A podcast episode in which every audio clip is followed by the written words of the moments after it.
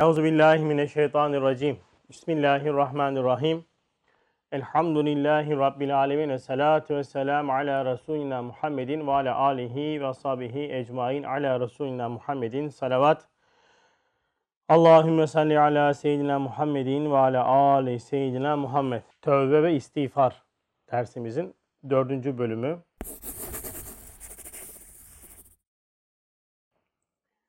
Tövbe ve istiğfara vesile olacak noktaları konuşmaya devam ediyoruz. Tabi bu konuştuğumuz noktalar yani genelde tövbe ve istiğfar neden edilir dediğimizde daha çok toplum içerisinde günahlar nazara çarpar. Yani günah işlediğin zaman e, işte büyük küçük ne istiyorsan ona mukabilinde bir tövbe istiğfar etmen lazım. Bu doğru mu? Doğru. O cihette var ama şu anda okuduğumuz yerler biraz daha fıkha göre tövbe istiğfar değil, fıkıh ekber dediğimiz iman esaslarına dayalı bir tövbe istiğfar dersi bu. Yani günah cihetindeki tövbe istiğfar yapmamız gereken noktalar herkes biliyor. Yani kimse sana ondan sonra mesela atıyorum büyük bir günah işlediğinde şükret demez. Ondan sonra tövbe istiğfar etmen lazım olduğunu biliyorsun. Fakat tövbe istiğfar etmemiz gereken noktalar yalnızca şey değil, günahla sınırlı değil. İşin çok çok önemli noktalarında özellikle şimdi biraz kader mevzusunda konuşacağız. Farkında olmadığımız noktalarda tövbe istiğfar gerektiriyor. Mesela hayırlarda, salih amelde istiğfar olur mu deseniz yani sen salih amel işledin, güzel bir iş yaptırdı Cenab-ı Hak sana ve sen bundan tövbe istiğfar etmen lazım deseler ne dersin? Allah Allah ne yaptık ki ya? Sadaka veriyorsun tövbe istiğfar edeceksin mesela. Ne yaptım ki ya? Namaz tövbe istiğfar edeceksin. Allah Allah niye ki? İşte bunu unuttuğumuz zaman çok çok büyük bir kayıp olacak. Çünkü günaha karşı, günah işlerini tövbe istiğfar ediyoruz eğer bütün bütün gaflete değilsek. Ondan sonra Cenab-ı Hak da affeder ama işin biraz daha alt noktasına indiğimiz zaman, veri tabanına, işletim sistemine indiğimiz zaman fıkıh ekber dediğimiz iman esaslarıyla meseleye baktığımda tövbe istiğfar edecek çok noktamız var. Şimdi onlardan bir, birkaç tanesi daha okuyacağız inşallah. Kader, kaderin varlığı, kaderin kadere imanımız bizim tövbe ve istiğfarımızı gerektiren bir nokta. Nasıl mı? Şimdi onu anlamaya çalışacağız. Diyor ki kader ve cüz-i ihtiyari İslamiyet'in en e, İslamiyet'in ve imanın nihayet hududunu gösteren hali ve vicdani bir imanın cüzlerindendir. Şimdi kader meselesi çok çok çok çok merak edilen ve e, çözülmesi çok zor bir nokta. Nedenini buradan söylüyor zaten. Çoğu insan kaderle problem yaşar. Yani mesela kendini vahyin terbiyesine tabi tutmamış insanlar girdikleri günahlarda mesela diyor ki işte Allah bana yazmış demek benim böyle olmam lazım diyerekler kaderi suçluyor. Veyahut da bizim canibimizde yaklaştığımızda ne kadar kendimizi bu eğitime tabi tutsak da kader noktasında vücuda gelen şeylerde sebeplere çok fazla tesir veriyoruz. Senin yüzünden oldu. Böyle yapmasaydın böyle olmazdı. Şöyle yaptığın için böyle oldu diyoruz. Bu da ayrı problem. Veyahut da işte kaderin içerisine giren konuları kendi dünyamızda oturtamıyoruz. Mesela çokça meşhurdur. Evlilik kader midir? Tamam işte benim kimle evleneceğim kaderim de belli midir? Vesaire. Böyle çok soru var yani. İnternet ortamına girerseniz o bitmez. Tamam ama bitmemesinin sebebi şu. Kader İslamiyet'in ve imanın nihayet hududunu gösteriyor. Ne demek bu? Yani kişi kendini iman esaslarında ve İslamiyet esaslarında ciddi şekilde donatamadıktan sonra kaderi anlayamaz. Bu bir. İkinci adım kader meselesi, kader meselesini anlamak, kaderi çözmek tabi. Bir meseledeki kaderin hükmünü çözmek akli bir bilgili olmaz. İslamiyet'in bütün bilgileri akli değildir. Bu ne demek abi ya şimdi diyeceksin böyle acip acip şeyler söylüyorsun diyebilirsiniz ama her bilgi akli değildir. Özellikle imana dair bilgilerin, hakikatların bazısı kalbidir. Yani kalben tasdik edersin. Halinle anlarsın. İşte kader de bunlardan bir tanesi. İlmi ve nazari değillerdir. 2 2 4 şeklinde anlayacağın bir mesele değildir. Hali ve vicdanidir. Yani tabiri caizse şöyle olacağız. He, he şeklinde abi bazen olursun ya. Mesela çok e, istemiş olduğun bir şey vardır. O olmaz. Sonra tabii sen bir dünya tenkit yapmışsındır kadere. İşte olmadı falan filan dışını sıkmışsındır. Neyse hayırlısı böyleymiş falan demişsindir ama e, içten içe yanarsın tamam mı? Sonra anlarsın bir sene iki sene sonra veya birkaç zaman sonra "Aa, iyi ki doğmamış ya. Veyahut da bir meselenin inceliğini çok sonra anlarsın. Bununla ilgili benim çok böyle ciddi güzel bir şeyim var, anım var anlatayım. Eve bir tane e, televizyon almıştık. O zamanlar şimdiki LED mi? LED değil mi? Onlar önceki LCD değil mi? LCD çıkmıştı. Çok mübarek iş iş gibi bir tane LCD televizyon aldık evimize. Ondan sonra markası da Sony. Kaliteli yani. Biliyorsunuz kaliteden çok fazla ödün vermemeye çalışıyorum. Kaliteli yani günah gireceksek o zamanlarda sağlam girelim. Neyse eve televizyonu aldık Sony. Açtık kutuyu. Dedi yazıyor ki işte sen söyle kurulum için servis çağırın. Tamam. Yazmış. 444 Sony. Bu kadar. Bakıyorum böyle. Tamam 444 Sony. Bu ne lan diyorum ya. Ama hiç aklıma bir şey gelmiyor biliyor musun? Deli oldum ya. Allah Allah araştırıyorum, bakıyorum. Yok bir şey yazmamış herif. 444 Sony. Ben de saldırıyorum. Ulan diyorum kocaman firma diyorum. Yaptığı işe bak diyorum tamam mı? Ama böyle neyse ben internetten oradan buradan buldum şeyi. Kurulum servisini çağırdım. Adamlar geldiler kurdular. Televizyonu açtık. Tamam bitti. Böyle mübalağasız bir sene sonra falan. Halama bayramlaşmaya gidiyoruz. Amcaoğlum yanında. Böyle dini e, işlerle çok fazla şey yok yani. Böyle cumadan cumaya zor. Onunla beraber yürüyoruz Yıldız'dan aşağı doğru böyle. Adam da Dikiltaş'ta oturuyor. Böyle muhabbet ediyoruz. Bir tane diş şeyinden kli, poliklinik ne derler? Kliniğinden geçiyoruz böyle. İşte bilmem ne dent yazmış. 444 dent yazmış tamam mı? Altına tabii dentin altına da rakamları da yazmış. Yani dent yazmış ama altına rakamları da yazmış. Ben muhabbet ediyoruz. Konuşuyoruz amcaoğluyla. Baktım. He dedim tamam mı? Şimdi durup dururken yani amcaoğlu da şaşırdı benim. Ne oldu birader dedi ya. Vay be dedim be. Demek ki dedim mevzu buymuş ya tamam bak. Ne oldu kardeşim diyor. Ya diyor evet televizyon almıştık. Tamam 444 Sony yazıyordu. Ben de bir dünya giydirdim bu Sony firmasına. Anladım böyle rakam yazmadan olur mu? Allah belanızı vermesin falan. Bu kadar olmaz falan filan dedim. Meğerse her ondan sonra rakamın telefon tuşlarında bir şey harf olarak değeri var. Onu ifade ediyor. Yani sen 444 Sony'yi takip ettin de sana benim o numaramın devamını göreceksin. Ben de bunu dentten gördüm yani. Bak ne oldu? O zamanki çıkmazı bana göre saçma olan şeyi, bana göre hikmetsiz olan şeyi değil mi? 6 ay, bir sene sonra karşılığını görüp ne yaptım? He oldum. Şimdi kader de böyledir işte. Yani kaderi böyle alıp da iki kere iki dört şekilde anlayacağım şekilde iddia etmek büyük bir yalan olur. Ciddi bir eğitimden geçtikten sonra böyle uzun soluklu bir eğitimden geçtikten sonra hali ve vicdanen sen dersin ki evet böyle olması lazım. Evet böyle olması lazım. Gerçekten de böyle olması şeklinde dünyamıza oturur. O yüzden kaderle ilgili soruların temelinde hep imandaki zafiyet vardır. Allah'a imanda zafiyeti olan kaderi çözemez. Allah kavramı dediğimiz o içerisini marifetullah ile doldurmayan tabiri caizse haşa ve haşa Allah'ın iktidarını, ilmini böyle bir belediye başkanının belediye başkan kıvamında bir e, anlayışla içi boş bir taklidi bir imanla dolduran bir kişinin kaderde büyük problemi olur. Mesela kitap noktasında zafiyeti olan yani kitap nedir, Kur'an nedir işte Yasin nedir, e, ölülere okunan bir kitaptır şeklinde bir muameleyle Kur'an'a yaklaşan veyahut da Kur'an'ı yalnızca tilaveten okuyup üzerine çalışma yapmamış bir insanın kader noktasında karşılığını çok zor bulur bu hayat. Ve sahibi bütün iman esasını bu şekilde değerlendirebilirsiniz. Bunların neticesinde sen bunlarla kendini geliştirdikçe, üzerine ciddi çalışma yaptıkça kader aleminde yavaş yavaş anlamaya başlarsın. He dersin. Bu olur yani. Sen bilirsin ki böyle olması lazım. Böyle çok da güzel olduğu. Yani olması gerekenler içerisinde en iyisi olandır dersin. O zaman elhamdülillah çok güzel olur. O yüzden kader ve cüz-i ihtiyarı. Neden peki cüz-i ihtiyarı var? Çünkü cüz-i ihtiyarı konulmadı mı bütün mesuliyeti kadere paketliyoruz biz.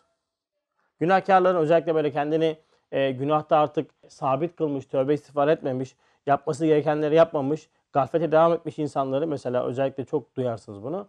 Yani benim kaderimde varmış demek ki böyle olmak diyerekten tabiri caizse topu kadere atar. Ama cüz-i itiyaresini inkar eder. O yüzden cüz-i meseleyi imana girmiş, şeye girmiş, yani akideye girmiş. O yüzden kader ve cüz ihtiyarı kavramını kullanıyor üstad. Yalnızca kader demiyor bak. Kader ve cüz ihtiyarı.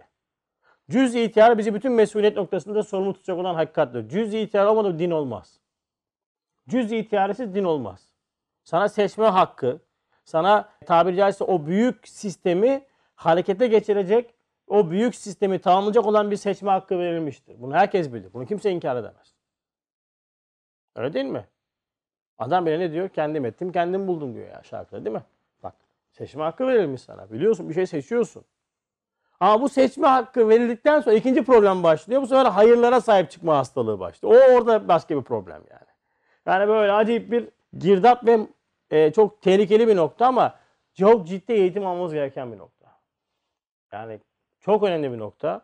Allah muhafaza çok böyle hayırlarda, hasenatlarda istidam edilip sonra kendinden bilerekten alim ahirette müflis olma im- imkanı olan bir nokta yani. Allah muhafaza etsin. Evet o yüzden kader meselesi İslamiyet'in ve imanın nihayet hududunu gösteriyor ve hali ve vicdanı bir meseledir. İmanın cüzlerindendir. Yoksa ilmi ve nazari değillerdir. Yani mümin yani iman eden yani tahkiki iman eğitimine kendini tabi tutup iman dediğimiz hakikatin içerisini dolduran kişi mümin.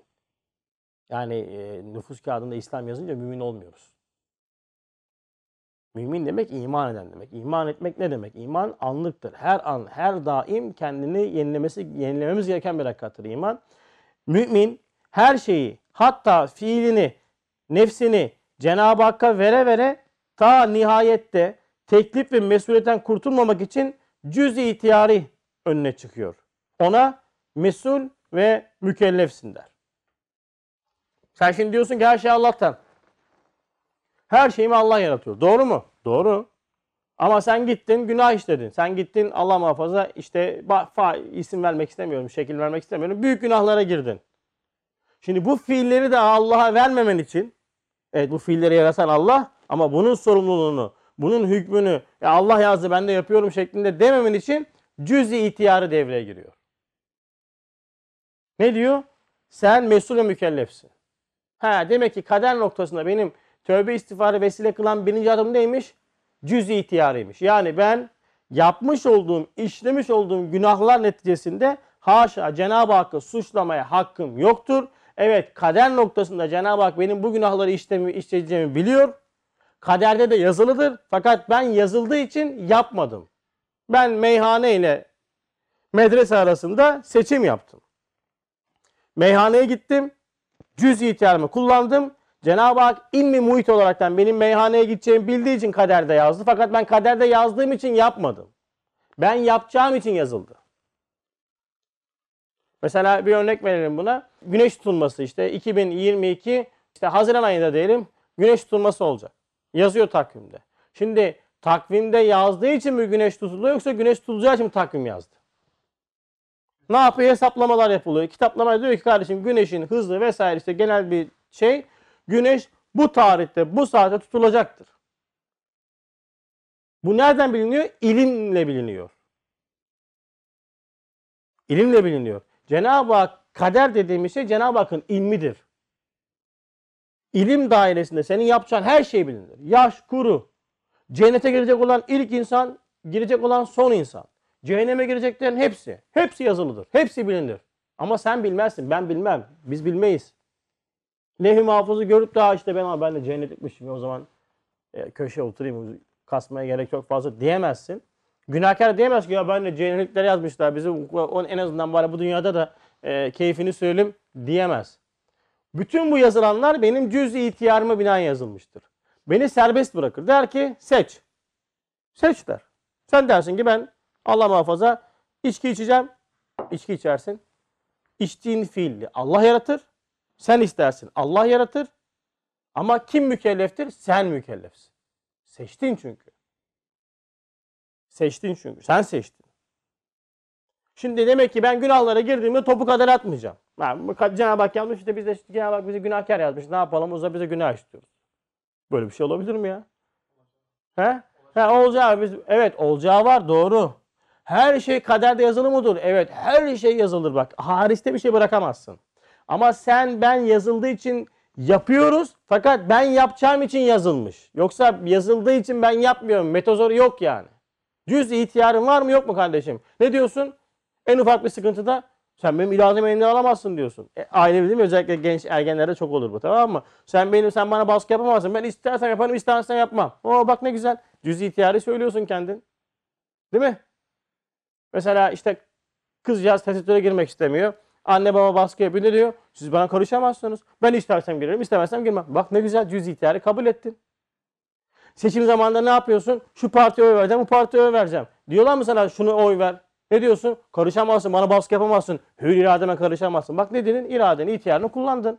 Varlığını kabul ettin. He, varlığını kabul ettin. Doğru mu? Demek ki var mı? Var. Seçme hakkın var mı? Var. Seçilme hakkın olduğu gibi. Değil mi seçimlerde? Seçme hakkın da var. Seçme hakkını inkar ediyor musun? Edemezsin işte. O seçme hakkın senin bütün günahların faturasını sana yükler. Ha, kaderi anlarsan ben ne yapacağım? Günah işledim, hata işledim. E işte kaderde yazmış değil. Hemen tövbe istiğfar edeceksin. Ya Rabbi hata ettim, kusur ettim. Estağfurullah, estağfurullah. Günah mağfiret, tövbe edeceksin. Ama şimdi geliyor bak diğer nokta. Sonra ondan südur eden iyilikler ve kemalat ile mağrur olmamak için kader karşısına geliyor. Der ki haddini bil yapan sen değilsin. Ha, şimdi de iyilikler ve hayır hasenatlar. Şimdi ben burada kürsüde bir şeyler anlatmaya çalışıyorum. İşte dinimi yaşamaya çalışıyorum. İşte namaz kılıyorum, ibadet yapıyorum vesaire vesaire. Ya biliyorsun ne kadar takva adam olduğumu söylememe gerek yok yani. Şimdi üzerimde gözüken bütün ondan sonra güzelliklere karşı ya işte biz de elhamdülillah yani görüyorsunuz böyle her akşam bir ekran başında anlatıyoruz namaz, ibadet falan filan demeye hakkın yok. Kader diyor ki yapan sen değilsin. Ya böyle şey mi olur? Ee, günah işleyen benim, hayır yapan ben değilim. Çünkü hayır belki de hayır dediğimiz şu anlatma fiili bile belki de milyonlarca esbabın oluşmasıyla ortaya çıkan bir şeydir. Mesela insanlığın yaratılması, 124 bin peygamberin gönderilmesi, işte en son Hz. Muhammed Mustafa Aleyhisselatü Vesselam ile gönderilen Kur'an-ı Kerim, onun e, takip eden ashab-ı kiram, tabi'in, tebe-i tabi'in, işte o Kur'an hakikatlerini açıklayan insanlar gel gel gel gel gel Bediüzzaman Said Nursi Hazretleri ne kadar bir hakikatle geldi. Ben de şimdi bu hakikatlara namaz kılmaya başladım. Tamam mı? Bak bu kadar esbab. En basit kabataslak. Şimdi bu kadar esbabın sonunda ben bu kitapla müşerref oldum. Bu kitabı okurken şuurumun açılması, manaları anlamam, görmem, ondan sonra değil mi? İşitmem, takip etmem, zihin, hafıza, bütün vücudun sistemin çalışması, işte 100 milyon hücrenin işte çalışması, trilyon hücrenin çalışması vesaire vesaire bak bunların hepsi ayrı. Sonra ben dedim ki ben namaz kılacağım. Bak dedim ki kesbimle yani vücuda harisi olmayan bir niyetle diyorum ki "Hmm, namaz kılmam lazım. Bitti mi? Bitmedi. Ayağa kalkacaksın. Namaz kılman için senin yürümen lazım. Yürümek demek başlı başına bir yaratılıştır ya. Çocuklar yürümünü, ha yürüdü yürüdü seviniyorsun. Belli bir yaştan sonra sen yürüdüğünü zannediyorsun. Öyle değil mi siz? Tabii çocuklarınız olmadığı için, Cahit abi de o şey geçtiği için. Emekliyor. Yürüdü. Ay yürüyor. Çekyattan çekyata geçti. Bak yürüyüşteki mucizenin farkına vardın değil mi zamanında? Bu mucize her an tekrarlanıyor. Oturuyorsun, kalkıyorsun, rekat sayısını hatırlıyorsun, ne okuyacağını biliyorsun ve bir sürü eğitim. Yani milyonlarca paydan sana düşen var ya şöyle şöyle düşünelim. Şu kadar bir pay düşünün. Sana var ya şöyle bir şey düşmüyor. Ha, diyor ki kader hayırlar sana ait değil. Şerler sana ait. Tövbe istiğfar et. Hayırlar sana ait değil. Hayır işledin mi? Ne diyeceksin? Elhamdülillah. Estağfurullah. Yapan ben değilim ama sen beni hayırlarda istidam ediyorsun. Nefsi emmareme rağmen. Elhamdülillah hakkıyla yapamadım. Belki de benlik karıştırdım. Kendimden bilebilme haddim, hadsizliğini yaşadım. O yüzden estağfurullah. İki cihetle. Yani kader bana iki noktadan tövbe istiğfarı ders veriyor.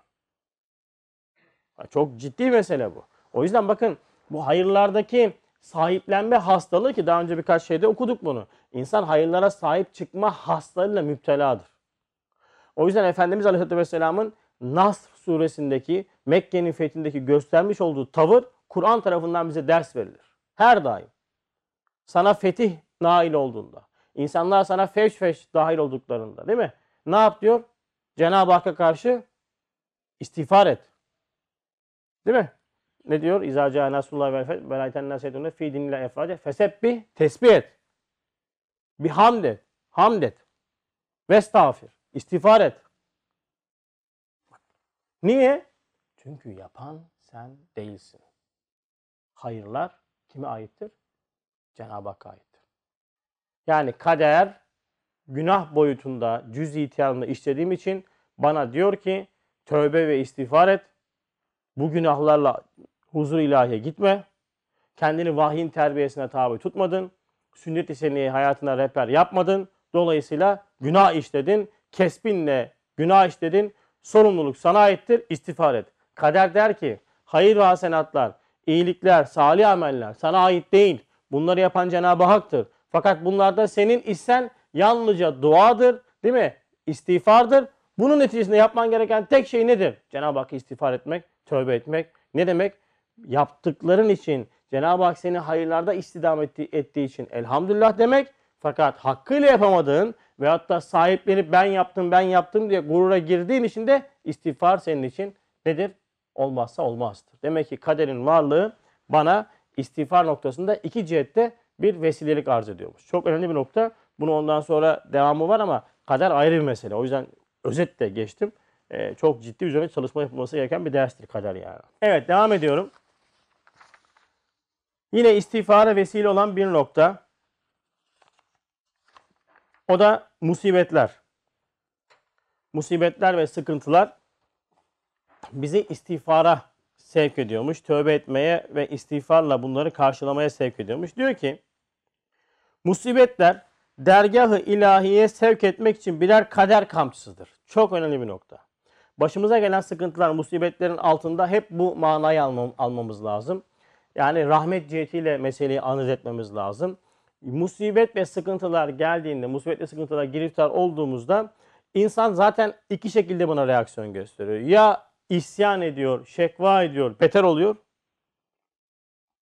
Ya da geliş amacını anlayıp hatalarını yüzleşip istiğfarla mukabele edip dinle meseleyi çözmeye çalışıyor. Yani ya heva ile mukabele ediyorsun ya da hüda ile mukabele ediyorsun. Yani ya bencelerini niye geldiğini, nereden geldiğini böyle oldu falan diyerekten yapıyorsun. Ya da diyorsun ki He, ben ne yaptım, hangi şey yapmadım. Yani illa günahlar diye değil. Mesela Cenab-ı Hak bazen musibet ve sıkıntıları sırf günahlarımız yüzünden vermez. Yaptıklarımız yüzünden verdiği gibi bir de yapmadıklarımız yüzünden de verir. Mesul olduğumuz bir sürü vücuda haller vardı. Mesela e, mahiyetimizde bir sürü gizli haller var. Biz bunların farkında değiliz. Ve hatta bunları kullanmıyoruz. Cenab-ı Hak yüklemiş programı sana. Senden atıyorum 100 metrelik bir ürün istiyor ama sen çıkarıyorsun 2 metre. 98 metre açık var. E bunun için bir açılım lazım. Sen e, mahiyetindeki bu açıl şeylerin yapabilirliğinin farkında değilsin. İşte musibet ve sıkıntılar işte bu noktada bir kamçı hükmünde. Seni ateşliyor, seni fişekliyor tabiri caizse. Bazen ee, hani bir havuz düşünün. Havuzun içine düştün, düştün, boğuluyorsun, boğuluyorsun, boğuluyorsun, batıyorsun, batıyorsun, batıyorsun. Böyle son dibe geldiğinde hani böyle bir ayakla bir can haliyle havle yapar, ha, hamle yaparsın ya böyle tak diye böyle zıplarsın böyle hop o şey seni kurtarır. O hal seni kurtarır. Bazen nefis taşıyoruz. Heva heveslerimiz baskın oluyor. Kendimizi bu iman etiminden mahrum bırakıyoruz. bırakıyoruz.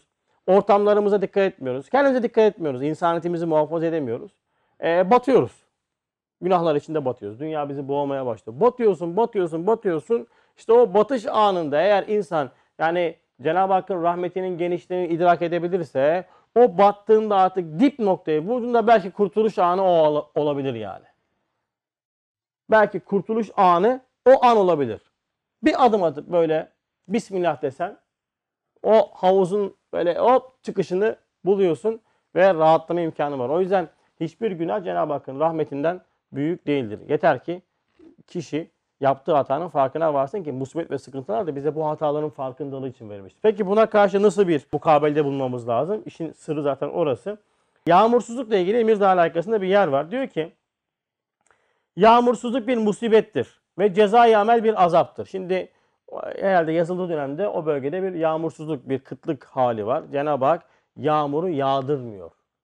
Çünkü Cenab-ı Hak yağmur yağdırmak zorunda değil. Yani Nisan ayında Cenab-ı Hak yağmur yağdırmak zorunda değil. Ama sürekli yarattığından dolayı Nisan'da yağmur vardır deriz biz. Yağmur yaratıldı demeyiz. He? Yani Nisan yağmuru. Tabi Nisan yağmuru Mai Nisan diye geçiyor Lisanur'da. Ama Cenab-ı Hakk'ın iradesini kimse tekellüf altında alamaz. Mesela bak şöyle bir şey söyleyeyim. Hiç namaz kılmayan, büyük günahları işleyen, hunharca işleyen bir kişi cennete gidebilir mi? Gidebilir ya. Cenab-ı Hak der ki seni ben cennete alıyorum. Der yani. Ya, ya Rab Hani olmuyor ki böyle. Adam yaptı yaptı cennete giriyor. Biz orada alnımızı secdeden kaldırmadık. Haşa tamam mı? Ya ama bu yani nasıl bir ihtimal? Çok çok çok çok düşük bir ihtimal. Ama insan din konusunda bu düşük ihtimalleri hep nazara alır.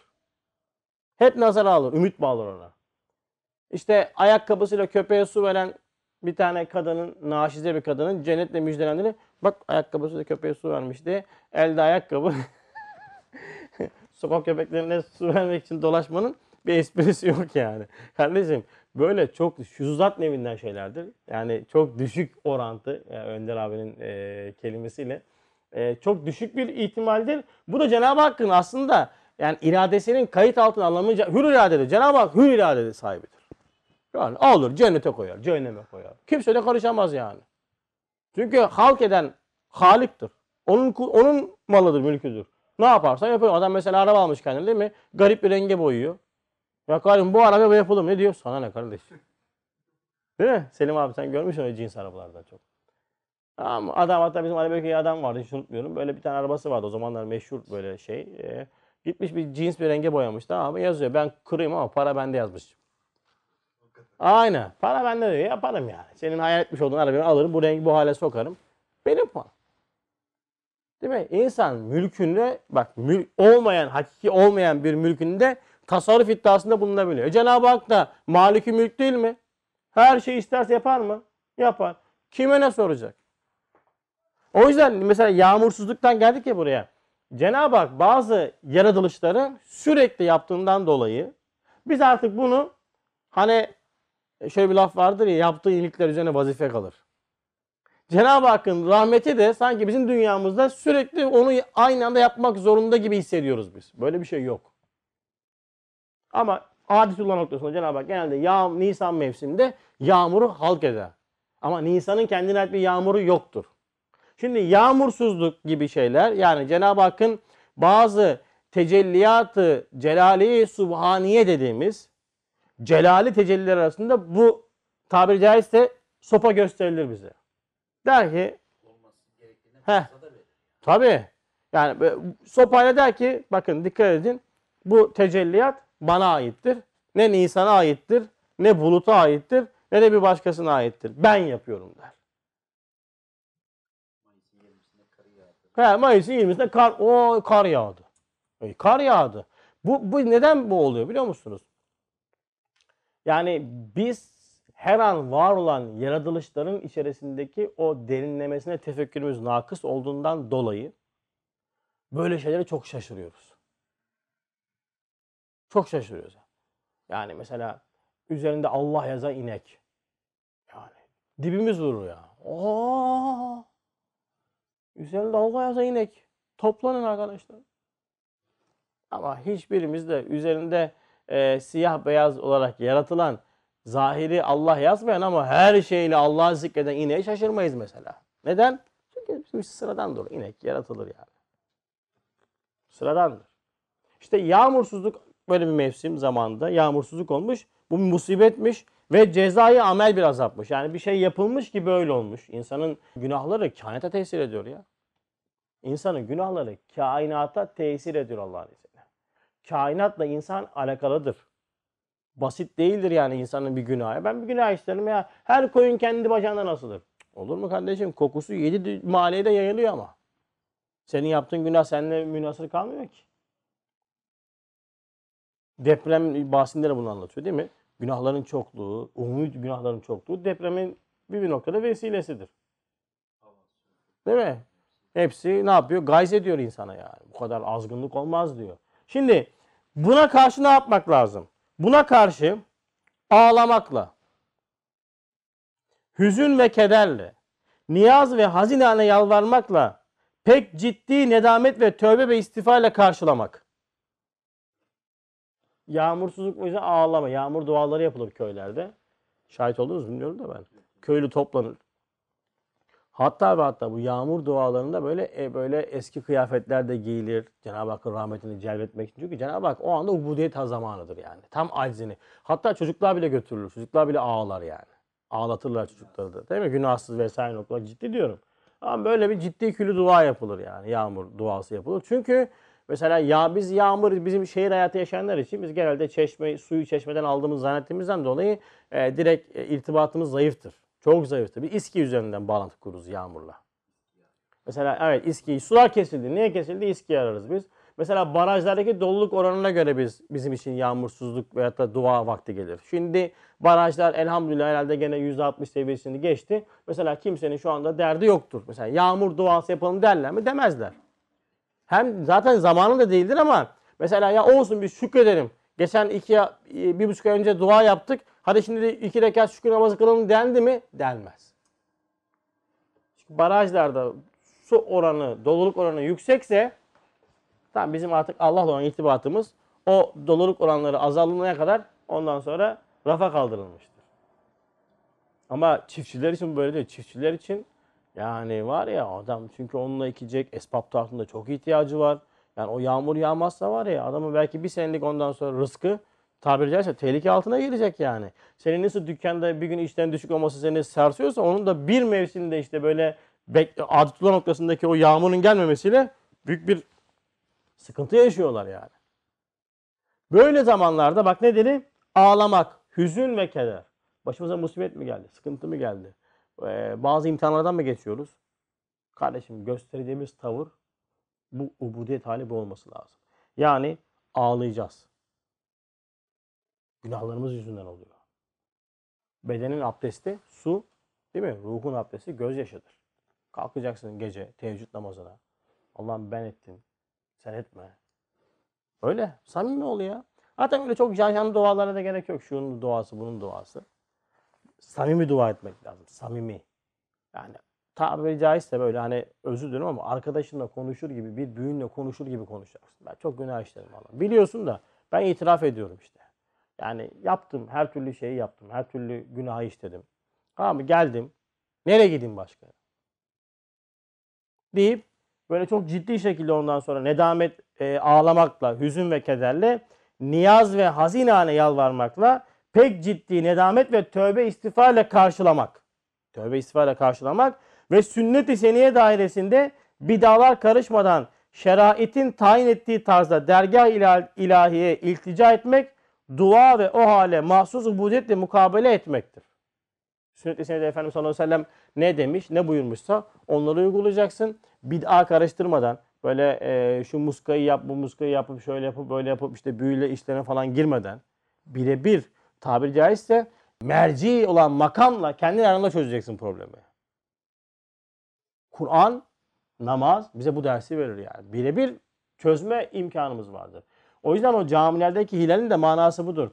İslamiyet'teki en büyük belki hususiyetin bir tanesi Allah ile kul arasında bir şey sokmaz İslamiyet. Yani o camilerdeki kubbelerdeki şu hilal var ya biz bunu artık siyasi simgeleştirdik yani. Hilal bizim haç onların falan diye. Kardeşim slogana feda ettik yani. Hilalin manası kurbiyet makamıdır. Yani bu kubbenin altındaki kişi Halik ile abd, Rab ile abd baş başadır.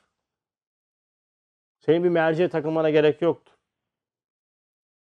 Çok önemli bir mana. Birebir bağlantı kurup halletme, halletmemiz lazım işimizi.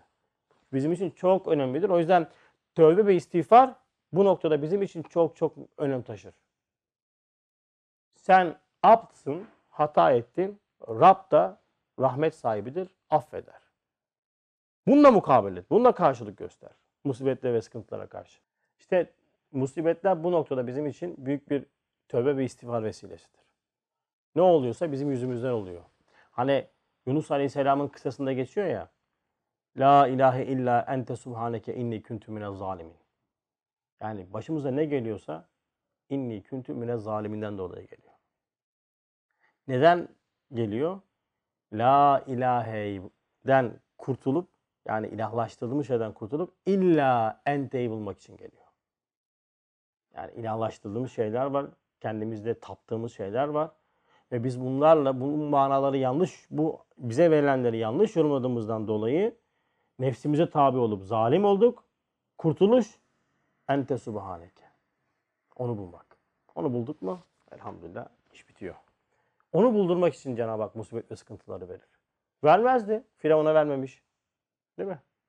Vermemiş yani. Adam beton gibi hayatta yaşamış yani.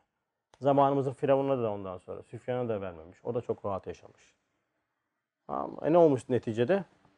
Bitti. Kapı kapanmış. Evet. Yine bir e, sıkıntılı halet ruhiye veya da musibet. Genelde mesela illa musibetleri şey olarak algılamayın. Bazen mesela şöyle haletler de oluyor. Şimdi onunla ilgili bir ufak bir mektup var onu okuyacağım. Bazen insanın böyle kabz hali olur. Ruhu sıkıntı. Değil mi? Mesela böyle sabah bir gün kalkarsın. Aa, böyle çok neşelisin. Sanki bütün cebin para dolu. Böyle e, borçların ödenmiş. Altta araba falan. Lüks bir hayat yaşıyorsun gibi. Böyle işin içine sığmaz yani. Bazen de bir kalkarsın zahirde. Böylesi yani. Ne, ne oldu? Ha, uykudan yeni kalktın. Ne bu ondan sonra surat falan. Böyle değişik bir hal. Mesela yola çıkarsın, işe gidersin, işte bir yere gidersin neyse. Kabz hali vardır böyle bir gergin ve modun düşük bir hal vardır. Bunların hepsi tecelliyattır. Unutmayalım bunu. Hepsi tecelliyattır. Bununla ilgili Üstadın şöyle bir e, talebesinde bir şeyi var. Diyor ki Sair teellümat-ı ruhaniye ise teellümat-ı ruhaniye yani o sıkılma halleri, o böyle daralma halleri sabra, mücadeleye alıştırmak için Rabbani bir kamçıdır. Cenab-ı Hak ne yapıyormuş bizi? Sabra sevk etmek. Ondan sonra mücadele dediğimiz cihada yani çünkü zıtlıkla bazı kemaller oturuyor insanda. Mesela sürekli bolluk hali insana çok büyük zarar verir. Mesela şu andaki alemi İslam'ın bu kadar dava şuurundan uzak olmasının en büyük sebebi nedir? Karşıda bir düşmanın olmamasıdır. Biz rahatlıkla imtihan ediliyoruz şu anda mesela. Yani tamam mı? Rahatlıkla imtihan ediliyoruz. Rahatlıkla imtihan olunca bu sefer bakıyorsun ortaya böyle dava şuurunda insanlar çıkmıyor. Zıtlıklar mesela bazı zahirde hoşumuza gitmeyen vaziyetler bizim öğrendiklerimizin tatbikat sahasıdır. Yani hep söylüyorum biz uhuvvet hakikatini adavet zemininde faaliyete sokmaya başlıyoruz. Yani ben uhuvvet risalesini işte kardeşlik hakikatlerini okurken benim o hakikatleri yaşayacak zemin işte kardeşimle beraber bir meselede en ufak bir meselede yaşamış olduğum his dünyamdaki o sıkıntıya karşı göstereceğim reaksiyonu bana öğretiyor. O yüzden musibet ve sıkıntılara böyle bakmak lazım. Bu ruhi sıkıntılara da böyle bakmak lazım. Ee, Cenab-ı Hak ne yapıyor? Em ve yesin. Yani kendini çok ehemmiyette hissetmeme. Mesela 3-5 namaz kılıyorsun, okuyorsun falan. Her şey 100 dört dörtlük gidiyor. İnsan hemen şımarmaya başlar. Nefis hemen şımarmaya yani ben değil de kime verecek zaten canım? Bana vermesi lazım zaten yani. O kadar da güzel yaşıyoruz şeklinde bir emniyet oluyor. Bir de yeis var. Yani Cenab-ı Hak bazen çok bast esmasıyla basit böyle basit basit diyor. Evet basit ondan sonra yani genişleterekten seni ne yapıyor? Rahatlığa çıkartıyor. Bazen de kabz kabit esmasıyla sıkıyor. Yani ne enmette bırakıyor ne de bütün bütün yese düşürüyor seni. Bunlar geliyor bu emn ve yesin vartasına düşmemek hikmetiyle haf ve reca, korku ve ümit muvazenesinde sabır ve şükürde bulunmak için kabz ve bast haletleri. Bazen genişlik, bazen darlık haletleri celal ve cemal tecellisinden. Yani kabz hali, celal tecellisi, bast hali yani genişlik hali cemal tecellisinden kime geliyor? Bak burası çok önemli. İntibah ehline gelmesi. Ehli hakikatçe medarı terak, terakki bir düstur meşhurdur. Bunlar geliyorsa peki Cenab-ı Hak seni terakki ettiriyor. Elhamdülillah. Adam mesela bir sürü günah işliyor, bir sürü hata yapıyor. Bakıyorsun sürekli mutlu, sürekli şekilde böyle gülücükler saçıyor. Hiçbir şekilde hayatına sıkıntı gelmiyor. Oh, oh, oh. Bir insana Cenab-ı Hak bazen en büyük musibeti, en büyük imtihanıdır bilir misiniz? Yaşamış olduğu hayata rağmen her şeyi ona vermesidir. Her şeyi veriyor. Ne isterse veriyor. Sen ne istiyorsun daha bundan büyük mekri, mekri ilahi mi olur ya? Bizim bir tane ondan sonra bir arkadaş vardı benim çok sevdiğim. Tabii hayatı da çok çok bozuk yani. Ondan Allah hidayet versin inşallah. Bir gün böyle biz hastala falan korona morona geçirdik ya biz öyle ben arıyor, aradı beni de. Ya diyor birader diyor o kadar diyor anlatıyorsun koşturuyorsun ondan sonra bak hani başın şeyden kurtulmuyor hastalıktan kurtulmuyor. Çünkü bir dönemde öyle bir- gene bir ufak bir hastalık geçirmiştim. Sonra işte korona morona deyince millet de duyunca hani o kadar anlatıyorsun işte koşturuyorsun. Bak biz diyor hiçbir şey yapmıyoruz diyor. Ondan sonra rahatız diyor bir sıkıntımız yok. Tabii çok samimiyiz onlar. Çocukluk arkadaşım bir de. Dedim kardeşim sizin dedim sülale böyle.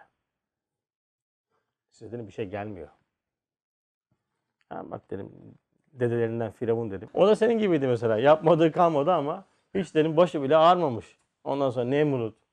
Sonra dedim çok sevmiş olduğun son dönemdeki asrın Süfyan'ı da dedim aynı senin gibi. Son dönemlerde biraz sıkıntı yaşamış. O yüzden sen dedim rahat ol yani.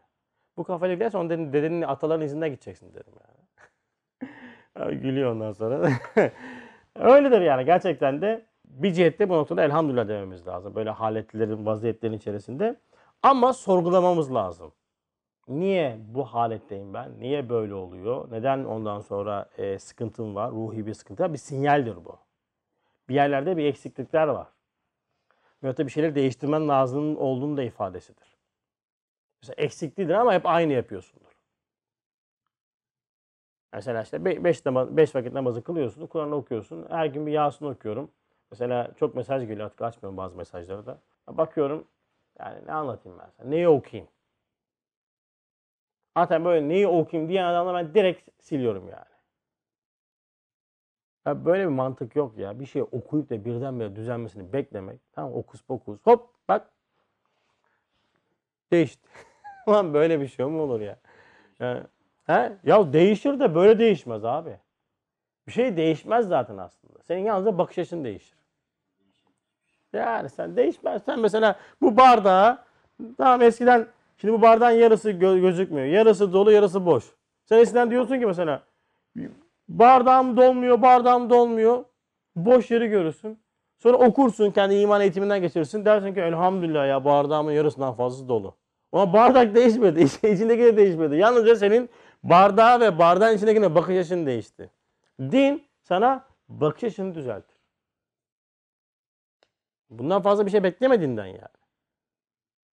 Sen düzelttikçe bakış açını sonra senin önünde artık hep böyle zahiri güzel her şeydeki güzellikleri görmeye başlarsın. Yani öyle bir din anlatıyoruz ki Alice harikalar diyarı yani böyle. Okuyacaksın hop böyle olacak. Bunu okuyacaksın hop. Bunlar hadislerde geçiyor ama bu hadislerde geçen şekli böyle değil ama bilin yani. Böyle insanlar imanlarını kaybediyorlar ya. Ya niye hocalar böyle anlatmıyor ki? Bunu böyle okursanız, bu duayı yüz kere okursanız böyle olur. Musibet olacak, sıkıntı gelecek. Bu ay sıkıntı ayıymış. Şu ayeti okursak oluyormuş. Bu ayeti nerede bulabilirim? Bak ayeti nerede bulabilirim? İncil'de bulabilirsin. Ayeti nerede bulabilirim? Nerede bulabilirsin? Ne yapıyorsun? Bedi- Allah Allah. Ayet nerede olur? Böyle acip sorular geliyor ya. Çok şaka gibi. Ayeti nerede bulabilirim? bir tane kitap okumuştum oradan. Şimdi celal ve cemal tecellisi arasındaki fark şudur. Celali tecellide kişi mahiyetindeki aziz ve farkı da çok anlamaz. Yani ona hitap eden bir şeydi. Mesela çiçeği gördüğünüzde siz mesela güzel bir gül yaratılmış. Bunu görüyorsun. Bu nedir? Cenab-ı Hakk'ın cemali isimlerinin dışa vurumudur. En basit manada söylüyorum. Mesela sen bunu karşında görüp mesela diyebiliyorsan ben acizim ben fakirim. Haşmet al dersin ki ya ne güzel yaratılmış. Maşallah dersin. Gülersin değil mi? Konuşursun. Ama Celali Tecelli'de şey vardı. Celali Tecelli'de insan kendi mahiyetindeki acizi anlar. Haşyet duyar. Acizini anlar. E bu da cemaldir işte. Bu cemal bu mana içerisinde cemaldir. Yani bundan daha güzel bir cemal olabilir mi ya? Zaten celalin içinde cemal, cemalin içinde celal vardır. Bununla ilgili mezhebinde bir cümle vardı bulamamışım.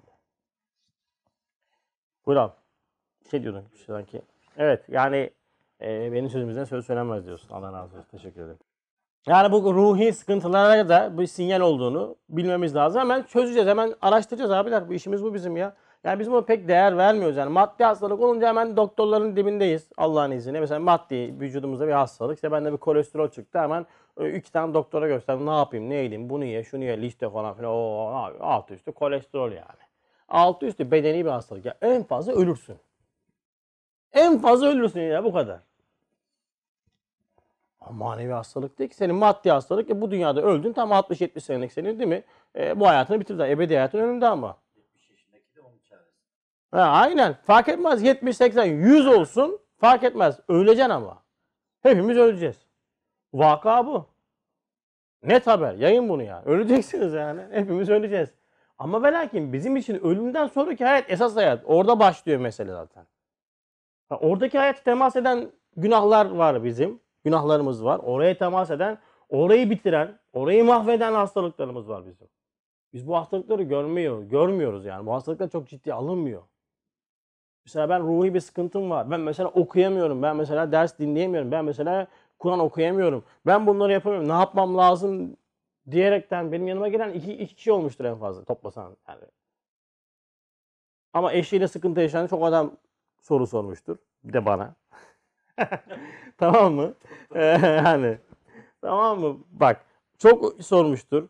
Maddi sıkıntısı olan adam çok işte çok kesatlana bak lazım falan filan işte gibilerinden. Tamam mı? Ama yok ya abi ben bu arada kitap okuyamıyorum. Yani eee, derslere gelemiyorum. Yani ne yapmam lazım? Neden böyle oluyor diye çok az adam gelmiştir. Görmüşümdür yani. Öyle mi? Değil. Yok. Yani maddi sıkıntı yüzünden böyle pöfür pöfür sigara içen çok adam görmüşümdür. Manevi olaraktan ya bizim çok ciddi şey, bu hakikatlere eğilmemiz lazım. Yani bu kitabın yazarı bak 39-40 ve fiyattan yalnız birkaç tanesi kazanmış diyor.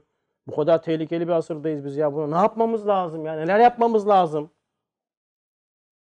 Diyen adam ya görmedim yani. Hatta geçen gün bir tane arkadaşla konuşuyoruz. Bizim medreseyle alakalı bir şey. Ya o diyor dakika başı bunu söylüyorsun, dakika başı bunu söylüyorsun. Durdum durdum durdum. Ulan dedim dakika başı deminden beri konuştuğunuz meselelere bak. Dünyalık bir şey alınacak tamam mı? İşte o. Bunu dedim saatlerce konuşuyorsunuz. Bak bundan kimse rahatsız olmuyor. Ha mesele imana bakan, hizmete bakan bir nokta. Ben bunu konuşuyorum. Ya 100 kere söyledim. Lan 200 kere söylerim. 300 kere söylerim bunu ben ya. Söylemem lazım bunu benim ya. Değil mi? Bu ya bu. Gerisi tıraş. Gerisi önemli değil ki. Çelik çoluk oynamak.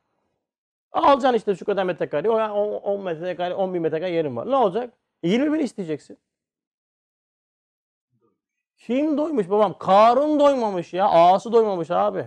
Ya işte diyorum ya. Ama onu konuşmak çok normal. Ya öyle.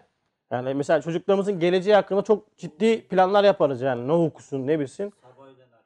Ha mesela imana temas edince "E, çocuğumuz namaz kılmıyor diyor. Kimsenin derdi olmuyor yani. Gün öğlen namazını geciktirdi mesela diye ki Ya. Geciktirdim. Kılmıyor ne geciktirsin. Ge- Son dakikada kılsın. Hepsinin başına koysun. Ya. O hale geliyorsun bazen ya. Anladın mı?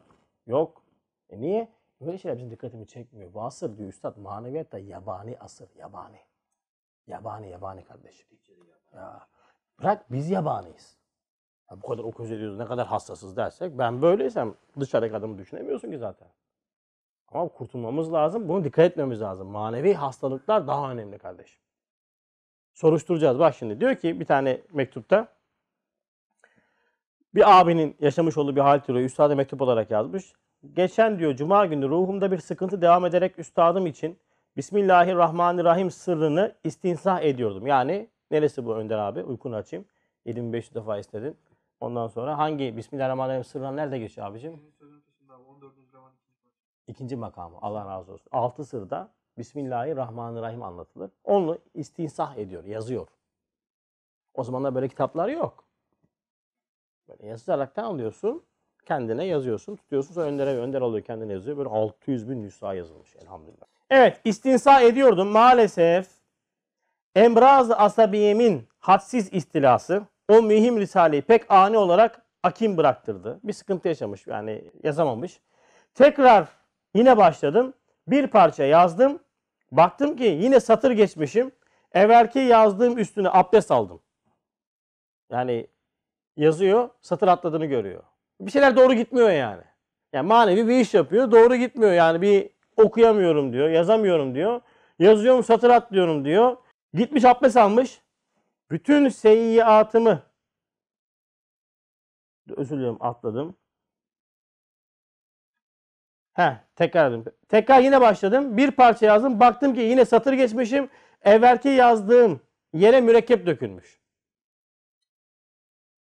Yazacak mürekkep dökülüyor. Şans.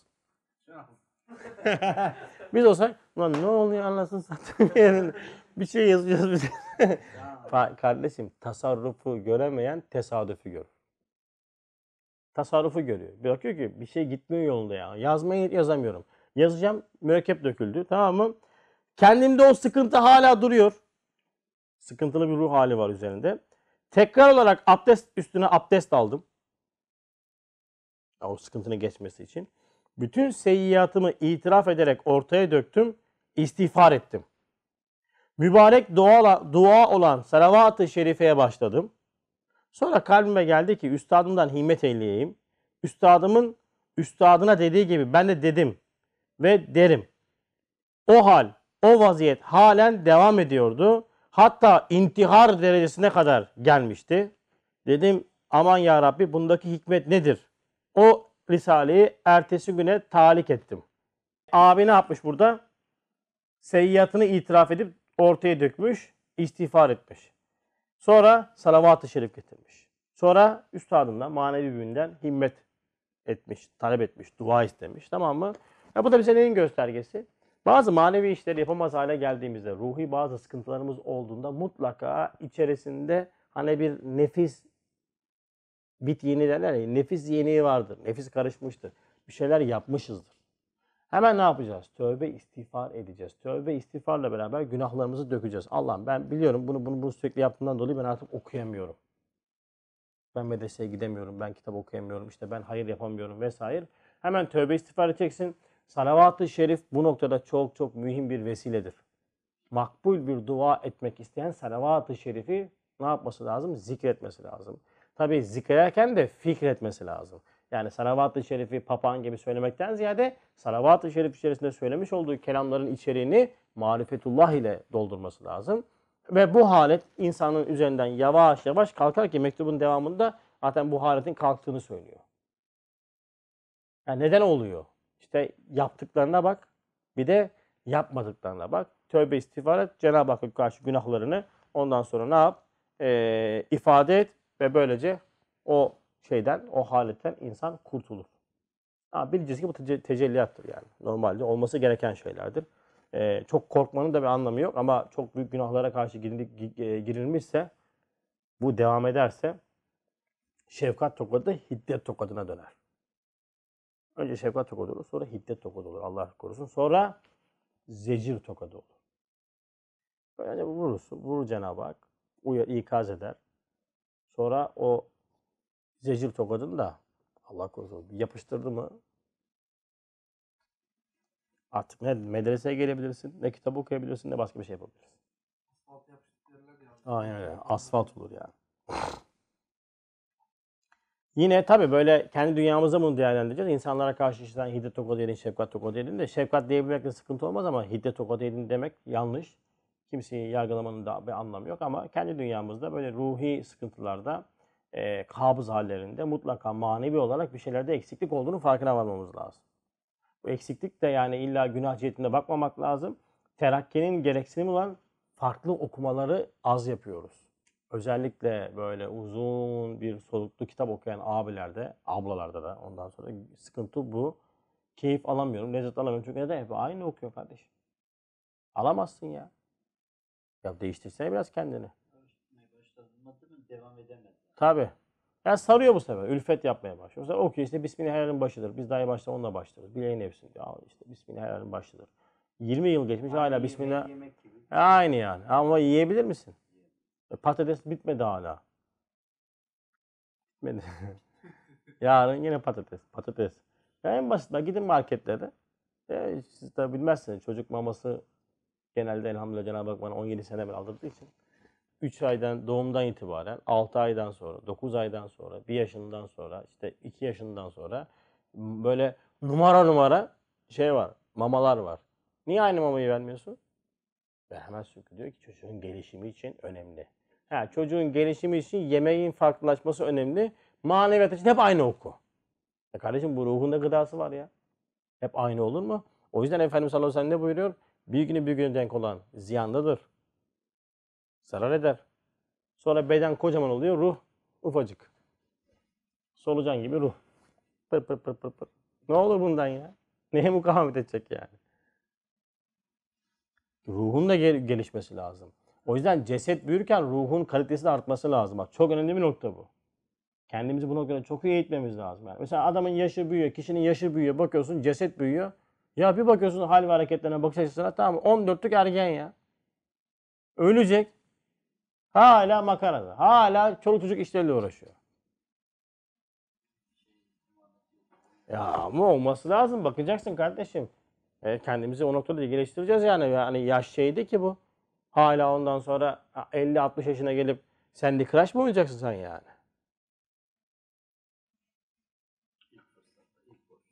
Ya yani o tikeyle bakıyorsun hala Boş vaktinde, boş vakti top patlatıyor. Ve tabii mesela bir şey konuşuyorsun. Bakıyor öyle bir açıdan bakıyor ki yani yaş gelmiş. Lan bu kadar mı olur diyorsun ya. Yani bu kadar mı nakıslık olur ya? Ruhumuzla cesedimizdeki o e, terakki ve büyümeyi orantılı götürmemiz lazım. Bir tane e, Amerikalı Kızılderililer arasına girmiş.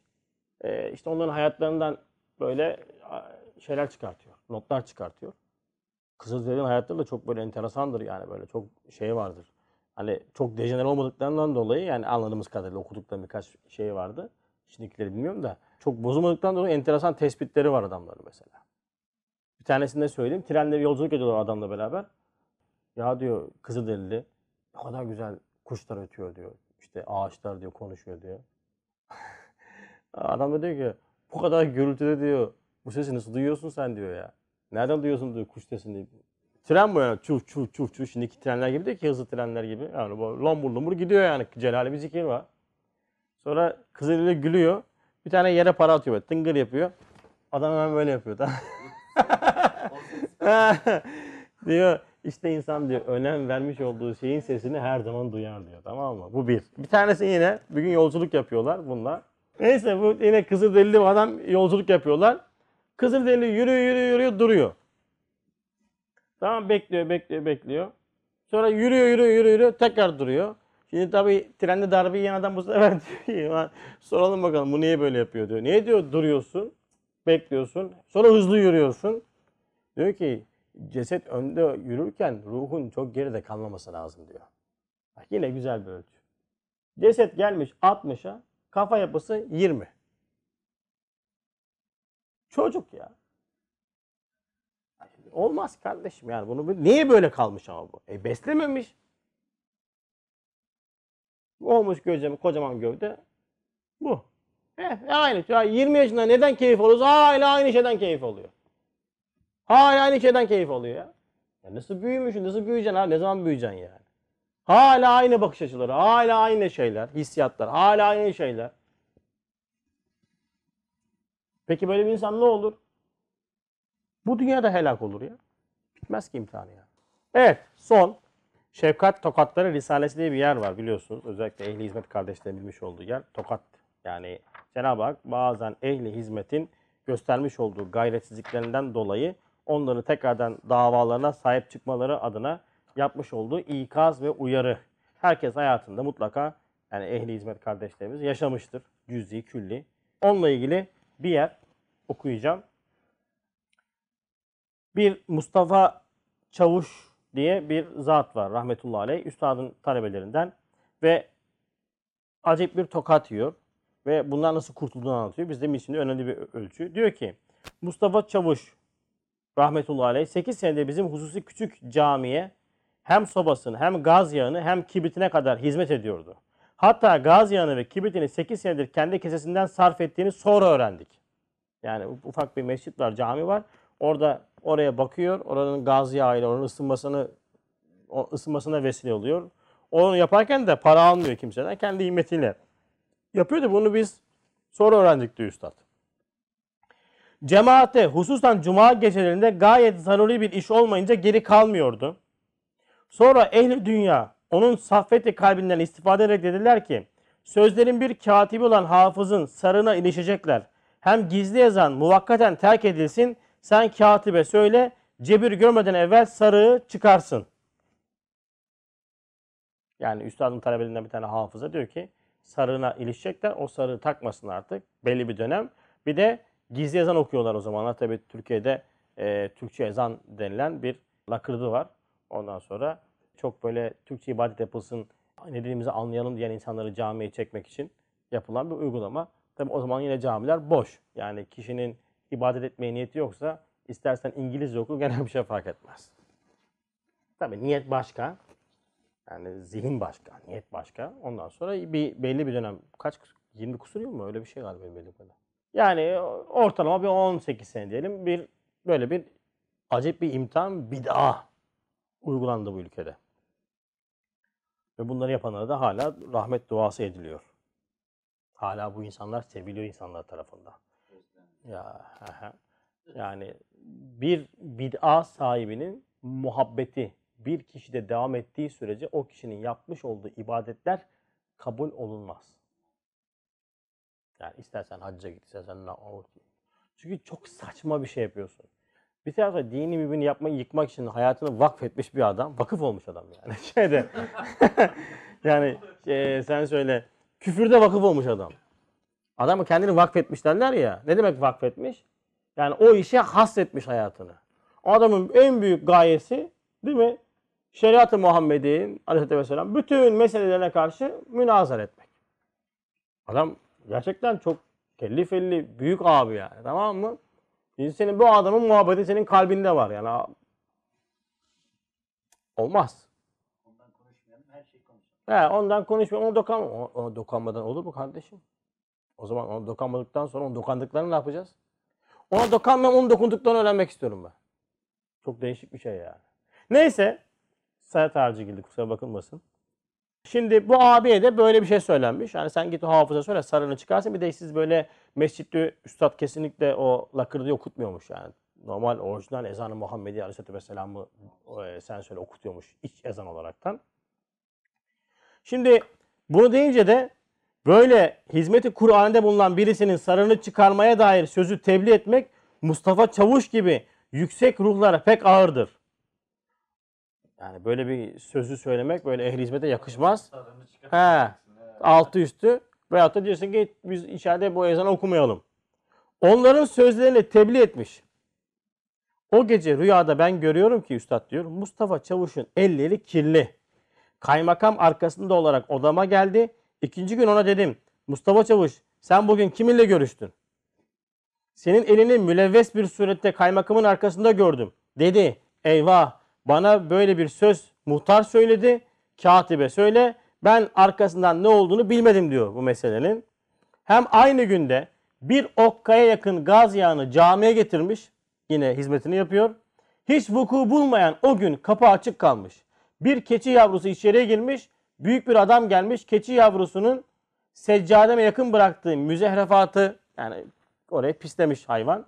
O müzehrefatı yıkamak için e, ibrikteki gaz yağını su zannedip bütün o gaz yağını temizlik yapıyorum diye caminin her tarafına serpmiş. Acayiptir ki gaz yağı da kokar ha. Yani serpip de duymamak imkansız yani öyle dök. Yani hiç denk geldiniz mi böyle bir şey? Gaz yağını kullandınız mı hiç? Bilmem ama yani müthiş kokusu vardır. Kokusunu duymamış. Demek o mescidi, o mescit lisanı hal ile Mustafa Çavuş'a diyor. Senin gaz yağın bize lazım değil. Ettiğin hata için gaz yağını kabul etmedim diye işaret vermek için o adama koku işittirilmedi. Hatta o hafta içinde cuma gecesinde ve birkaç mühim namaza kadar çalıştığı halde cemaate yetişemiyordu Mustafa Çavuş. Cenab-ı Hak elinden almış. Bakın abiler Allah bizi hizmete istihdam ediyor. Hayırlarda istihdam ediyor. Biz Allah'ın hayırlarına çok muhtacız. Elimizden alır. Günahlarla, hatalarla, fikri bozukluklarla, hissi bozukluklarla alır Cenab-ı Hak bu nimetini.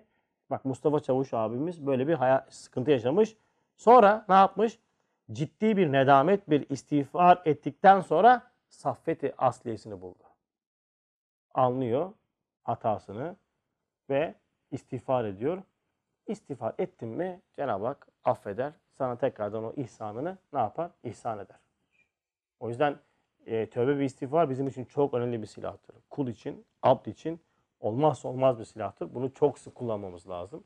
Cenab-ı Hak inşallah ettiğimiz cümle kusur ve günahları affeyleye.